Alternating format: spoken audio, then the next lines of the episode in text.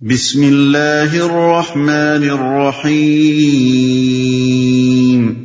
شروع اللہ کے نام سے جو رحمان و رحیم ہے۔ حامیم۔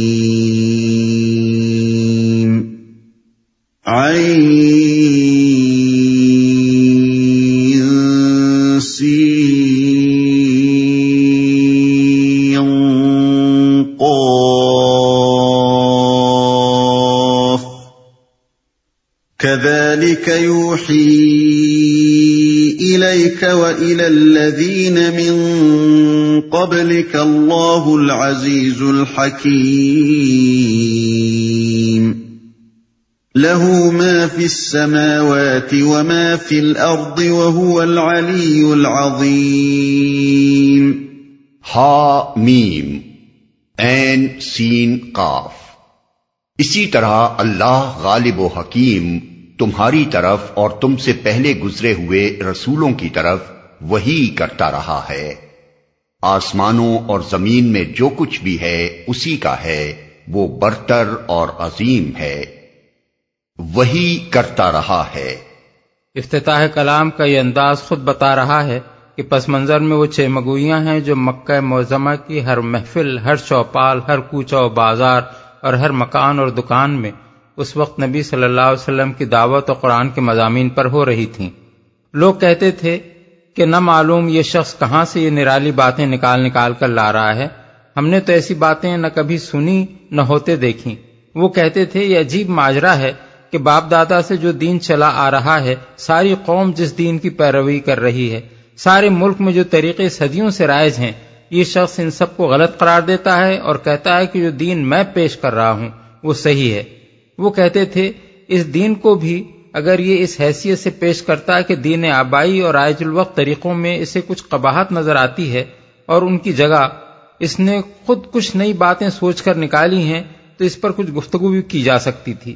مگر وہ تو کہتا ہے کہ یہ خدا کا کلام ہے، جو میں تمہیں سنا رہا ہوں۔ یہ بات آخر کیسے مان لی جائے؟ کیا خدا اس کے پاس آتا ہے؟ یا یہ خدا کے پاس جاتا ہے؟ یا اس کی اور خدا کی بات چیت ہوتی ہے؟ انہی چرچوں اور چہمگوئیوں پر بظاہر رسول اللہ صلی اللہ علیہ وسلم کو خطاب کرتے ہوئے، مگر دراصل کفار کو سناتے ہوئے ارشاد ہوا ہے کہ ہاں یہی باتیں اللہ عزیز و حکیم وہی فرما رہا ہے اور یہی مضامین لیے ہوئے اس کی وہی پچھلے تمام انبیاء پر نازل ہوتی رہی ہے۔ وہی کے لغوی معنی ہیں اشارہ سری اور اشارہ خفی یعنی ایسا اشارہ جو صورت کے ساتھ اس طرح کیا جائے کہ بس اشارہ کرنے والا جانے یا وہ شخص جسے اشارہ کیا گیا ہے۔ باقی کسی اور شخص کو اس کا پتہ نہ چلنے پائے۔ اس لفظ کو اصطلاحاً اس ہدایت کے لیے استعمال کیا گیا ہے جو بجلی کی کوند کی طرح اللہ تعالی کی طرف سے اس کے کسی بندے کے دل میں ڈالی جائے۔ ارشاد الہی کا مدعا یہ ہے کہ اللہ کے کسی کے پاس آنے یا اس کے پاس کسی کے جانے اور روبرو گفتگو کرنے کا کوئی سوال پیدا نہیں ہوتا۔ وہ غالب اور حکیم ہے انسانوں کی ہدایت اور رہنمائی کے لیے جب بھی وہ کسی بندے سے رابطہ قائم کرنا چاہے، کوئی دشواری اس کے ارادے کی راہ میں مزاحم نہیں ہو سکتی اور وہ اپنی حکمت سے اس کام کے لیے وہی کا طریقہ اختیار فرما لیتا ہے۔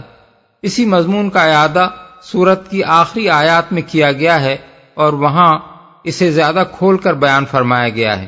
پھر یہ جو ان لوگوں کا خیال تھا کہ یہ نرالی باتیں ہیں، اس پر ارشاد ہوا ہے کہ یہ نرالی باتیں نہیں ہیں بلکہ محمد صلی اللہ علیہ وسلم سے پہلے جتنے انبیاء آئے ہیں ان سب کو بھی خدا کی طرف سے یہی کچھ ہدایات دی جاتی رہی ہیں۔ وہ برتر اور عظیم ہے۔ یہ تمہیدی فقرے محض اللہ تعالی کی تعریف میں ارشاد نہیں ہو رہے ہیں بلکہ ان کا ہر لفظ اس پس منظر سے گہرا ربط رکھتا ہے جس میں یہ آیات نازل ہوئی ہیں۔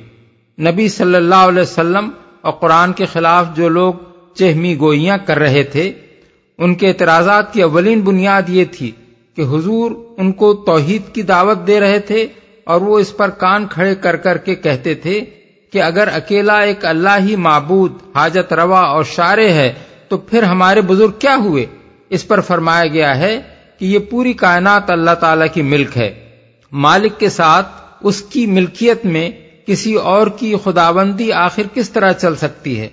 خصوصاً جبکہ وہ دوسرے جن کی خداوندی مانی جاتی ہے یا جو اپنی خداوندی چلانا چاہتے ہیں، خود بھی اس کے مملوک ہی ہیں۔ پھر فرمایا گیا کہ وہ برتر اور عظیم ہے یعنی اس سے بالاتر اور بزرگ تر ہے کہ کوئی اس کا ہمسر ہو، اور اس کی ذات، صفات، اختیارات اور حقوق میں سے کسی چیز میں بھی حصہ دار بن سکے۔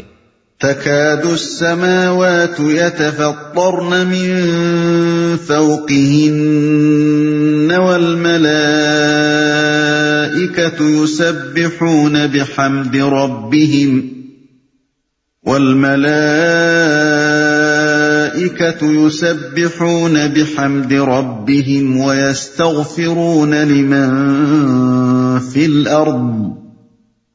ألا إن الله هو الغفور الرحيم قریب ہے کہ آسمان اوپر سے پھٹ پڑے، فرشتے اپنے رب کی حمد کے ساتھ اس کی تسبیح کر رہے ہیں اور زمین والوں کے حق میں درگزر کی درخواستیں کیے جاتے ہیں۔ آگاہ رہو، حقیقت میں اللہ غفور و رحیم ہی ہے۔ آسمان اوپر سے پھٹ پڑے۔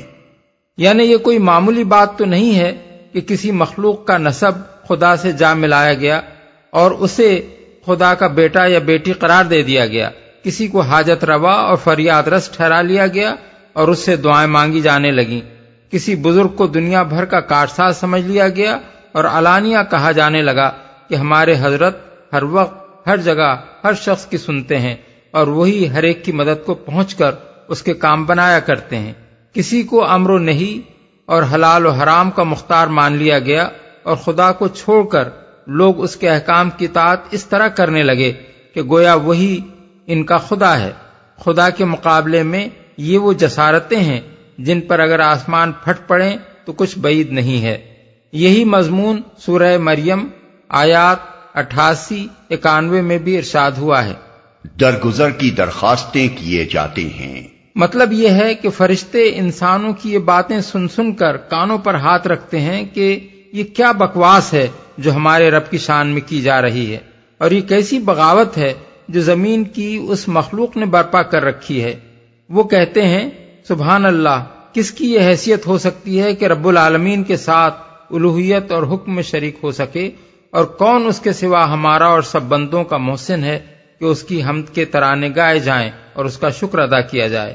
پھر وہ محسوس کرتے ہیں کہ یہ ایسا جرم عظیم دنیا میں کیا جا رہا ہے، جس پر اللہ تعالیٰ کا غضب ہر وقت بھڑک سکتا ہے۔ اس لیے وہ زمین پر بسنے والے ان خود فراموش و خدا فراموش بندوں کے حق میں بار بار رحم کی درخواست کرتے ہیں کہ ابھی ان پر عذاب نازل نہ کیا جائے اور انہیں سنبھلنے کا کچھ اور موقع دیا جائے۔ اللہ غفور و رحیم ہی ہے۔ یعنی یہ اس کی حلیمی و رحیمی اور چشم پوشی و درگزر ہی تو ہے جس کی بدولت کفر اور شرک اور دہریت اور فسق و فجور اور ظلم و ستم کی انتہا کر دینے والے لوگ بھی سال ہا سال تک، بلکہ اس طرح کے پورے پورے معاشرے صدیوں تک مہلت پر مہلت پاتے چلے جاتے ہیں اور ان کو صرف رزق ہی نہیں ملے جاتا، بلکہ دنیا میں ان کی بڑائی کے ڈنکے بجتے ہیں اور زینت حیات دنیا کے وہ سرو سامان انہیں ملتے ہیں۔ جنہیں دیکھ دیکھ کر نادان لوگ اس غلط فہمی میں پڑ جاتے ہیں کہ شاید اس دنیا کا کوئی خدا نہیں ہے۔ والذین اتخذوا من دونه اولیاء اللہ حفیظ علیہم اللہ حفیظ علیہم وما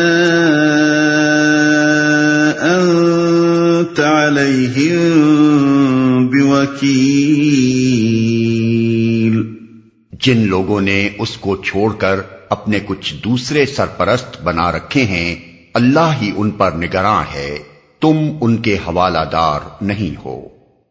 دوسرے سرپرست بنا رکھے ہیں۔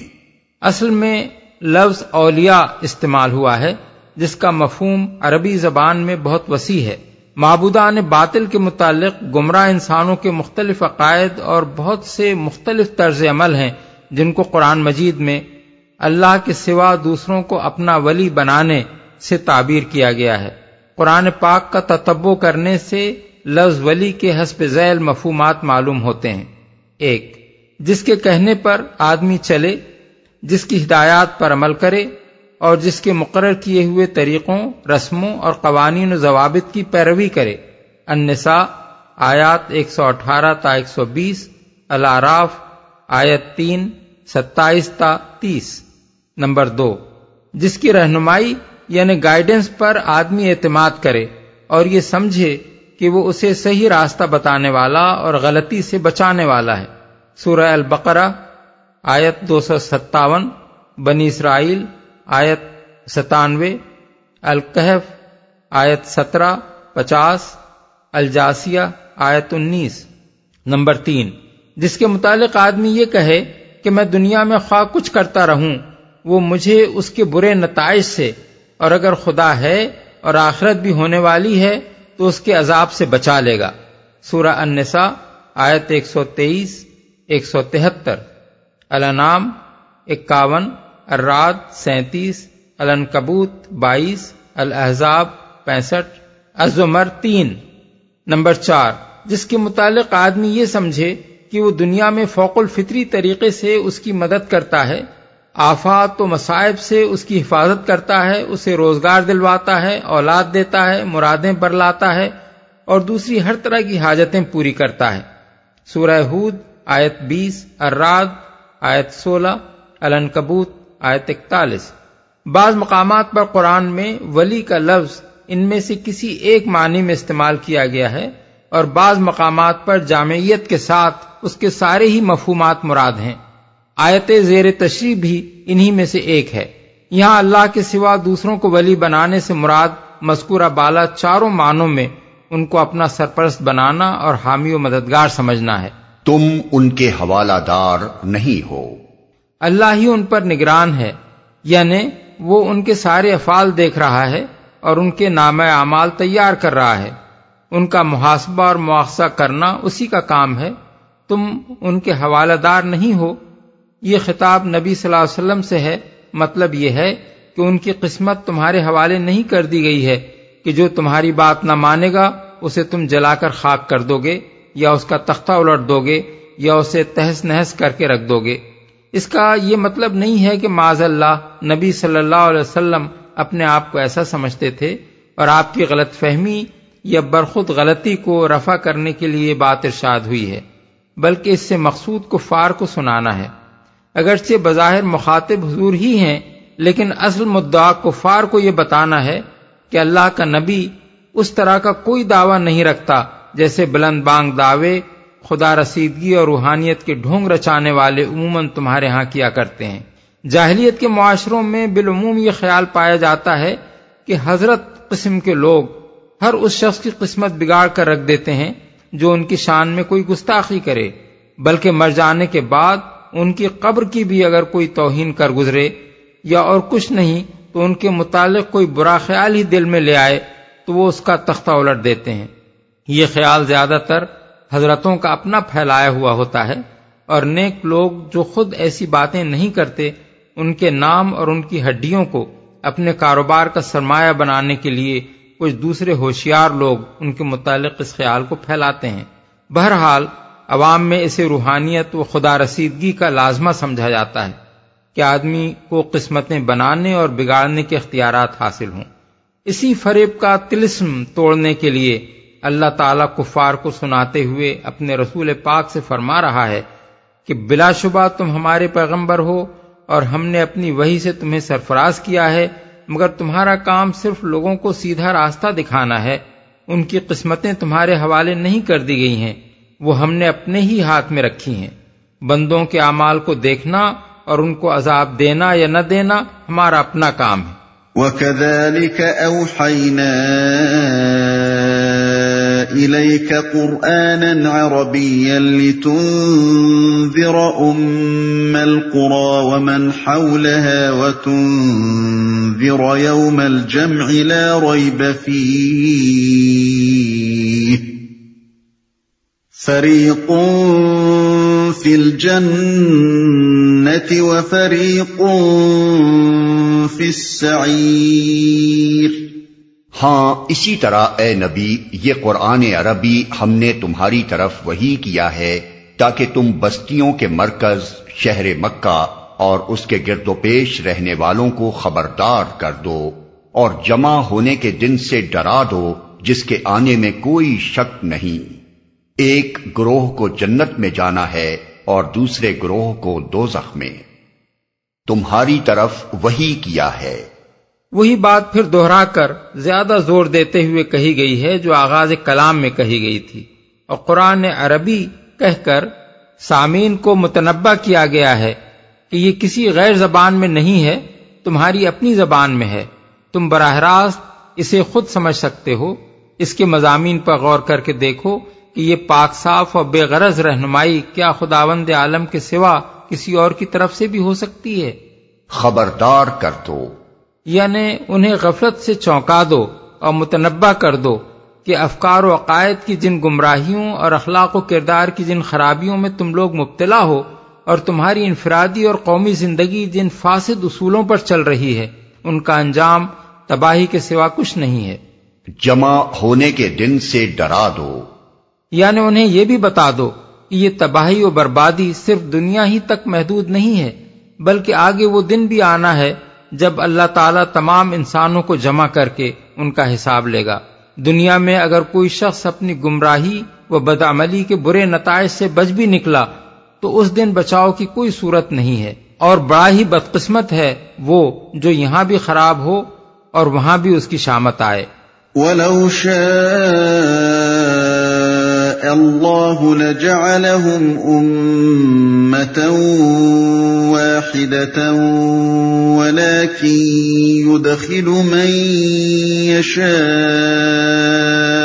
فِي رَحْمَتِهِ وَالظَّالِمُونَ مَا لَهُمْ مِنْ وَلِيٍّ وَلَا نَصِيرٍ اگر اللہ چاہتا تو ان سب کو ایک ہی امت بنا دیتا۔ مگر وہ جسے چاہتا ہے اپنی رحمت میں داخل کرتا ہے اور ظالموں کا نہ کوئی ولی ہے نہ مددگار۔ یہ مضمون اس سلسلہ کلام میں تین مقاصد کے لیے آیا ہے۔ اولا، اس سے مقصود نبی صلی اللہ علیہ وسلم کو تعلیم اور تسلی دینا ہے۔ اس میں حضور کو یہ بات سمجھائی گئی ہے کہ آپ کو فار مکہ کی جہالت و ضلالت اور اوپر سے ان کی ضد اور ہر دھرمی کو دیکھ دیکھ کر اس قدر زیادہ نہ کڑھیں اللہ کی مرضی یہی ہے کہ انسانوں کو اختیار و انتخاب کی آزادی عطا کی جائے۔ پھر جو ہدایت چاہے اسے ہدایت ملے اور جو گمراہ ہی ہونا پسند کرے اسے جانے دیا جائے جدھر وہ جانا چاہتا ہے۔ اگر یہ اللہ کی مسلحت نہ ہوتی تو انبیاء اور کتابیں بھیجنے کی حاجت ہی کیا تھی؟ اس کے لیے تو اللہ جل شاہ کا ایک تخلیقی اشارہ کافی تھا۔ سارے انسان اسی طرح موتی فرمان ہوتے جس طرح دریا، پہاڑ، درخت، مٹی، پتھر اور سب حیوانات ہیں۔ اس مقصد کے لیے یہ مضمون دوسرے مقامات پر بھی قرآن مجید میں بیان ہوا ہے۔ ثانین اس کے مخاطب وہ تمام لوگ ہیں جو اس ذہنی الجھن میں گرفتار تھے اور اب بھی ہیں کہ اگر اللہ فی الواقع انسانوں کی رہنمائی کرنا چاہتا تھا اور اگر عقیدہ و عمل کے یہ اختلافات جو لوگوں میں پھیلے ہوئے ہیں اسے پسند نہ تھے اور اگر اسے پسند یہی تھا کہ لوگ ایمان و اسلام کی رائے اختیار کریں، تو اس کے لیے آخر وہی اور کتاب اور نبوت کی کیا ضرورت تھی؟ یہ کام تو وہ بآسانی اس طرح کر سکتا تھا کہ سب کو مومن و مسلم پیدا کر دیتا۔ اسی الجھن کا ایک شاخسانہ یہ استدلال بھی تھا کہ جب اللہ نے ایسا نہیں کیا ہے، تو ضرور وہ مختلف طریقے جن پر ہم چل رہے ہیں، اس کو پسند ہیں۔ اور ہم جو کچھ کر رہے ہیں، اسی کی مرضی سے کر رہے ہیں۔ لہذا اس پر اعتراض کا کسی کو حق نہیں ہے۔ اس غلط فہمی کو رفع کرنے کے لیے بھی یہ مضمون قرآن میں متعدد مقامات پر بیان کیا گیا ہے۔ سالسن اس کا مقصد اہل ایمان کو ان مشکلات کی حقیقت سمجھانا ہے جو تبلیغ دین اور اصلاح خلق کی راہ میں اکثر پیش آتی ہیں۔ جو لوگ اللہ کی دی ہوئی آزادی، انتخاب و ارادہ اور اس کی بنا پر تباہ اور طریقوں کے اختلاف کی حقیقت کو نہیں سمجھتے وہ کبھی تو کار اصلاح کی سست رفتاری دیکھ کر مایوس ہونے لگتے ہیں اور چاہتے ہیں کہ اللہ تعالیٰ کی طرف سے کچھ کرامتیں اور معجزات رونما ہوں تاکہ انہیں دیکھتے ہی لوگوں کے دل بدل جائیں اور کبھی وہ ضرورت سے زیادہ جوش سے کام لے کر اصلاح کے بیجا طریقے اختیار کرنے کی طرف مائل ہو جاتے ہیں۔ اس مقصد کے لیے بھی یہ مضمون بعض مقامات پر قرآن مجید میں ارشاد ہوا ہے۔ ان مقاصد کے لیے ایک بڑا اہم مضمون ان مختصر سے فقروں میں بیان فرمایا گیا ہے۔ دنیا میں اللہ کی حقیقی خلافت اور آخرت میں اس کی جنت کوئی معمولی رحمت نہیں ہے جو مٹی اور پتھر اور گدھوں اور گھوڑوں کے مرتبے کی مخلوق پر ایک رحمت عام کی طرح بانٹ دی جائے۔ یہ تو ایک خاص رحمت اور بہت اونچے درجے کی رحمت ہے جس کے لیے فرشتوں تک کو موضوع نہ سمجھا گیا۔ اسی لیے انسان کو ایک زی اختیار مخلوق کی حیثیت سے پیدا کر کے اللہ نے اپنی زمین کے یہ وسیع ذرائع اس کے تصرف میں دیے۔ اور یہ ہنگامہ خیز طاقتیں اس کو بخشیں تاکہ یہ اس امتحان سے گزر سکے جس میں کامیاب ہو کر ہی کوئی بندہ اس کی یہ رحمت خاص پانے کے قابل ہو سکتا ہے۔ یہ رحمت اللہ کی اپنی چیز ہے، اس پر کسی کا اجارہ نہیں ہے، نہ کوئی اسے اپنے ذاتی استحقاق کی بنا پر دعوے سے لے سکتا ہے۔ نہ کسی میں یہ طاقت ہے کہ اسے بزور حاصل کر سکے۔ اسے وہی لے سکتا ہے جو اللہ کے حضور بندگی پیش کرے اس کو اپنا ولی بنائے اور اس کا دامن تھامے۔ تب اللہ اس کی مدد اور رہنمائی کرتا ہے اور اسے اس امتحان سے بخیریت گزرنے کی توفیق عطا فرماتا ہے تاکہ وہ اس کی رحمت میں داخل ہو سکے۔ لیکن جو ظالم اللہ ہی سے منہ موڑ لے اور اس کے بجائے دوسروں کا اپنا ولی بنا بیٹھے، اللہ کو کچھ ضرورت نہیں پڑی ہے کہ خامخواہ زبردستی اس کا ولی بنے۔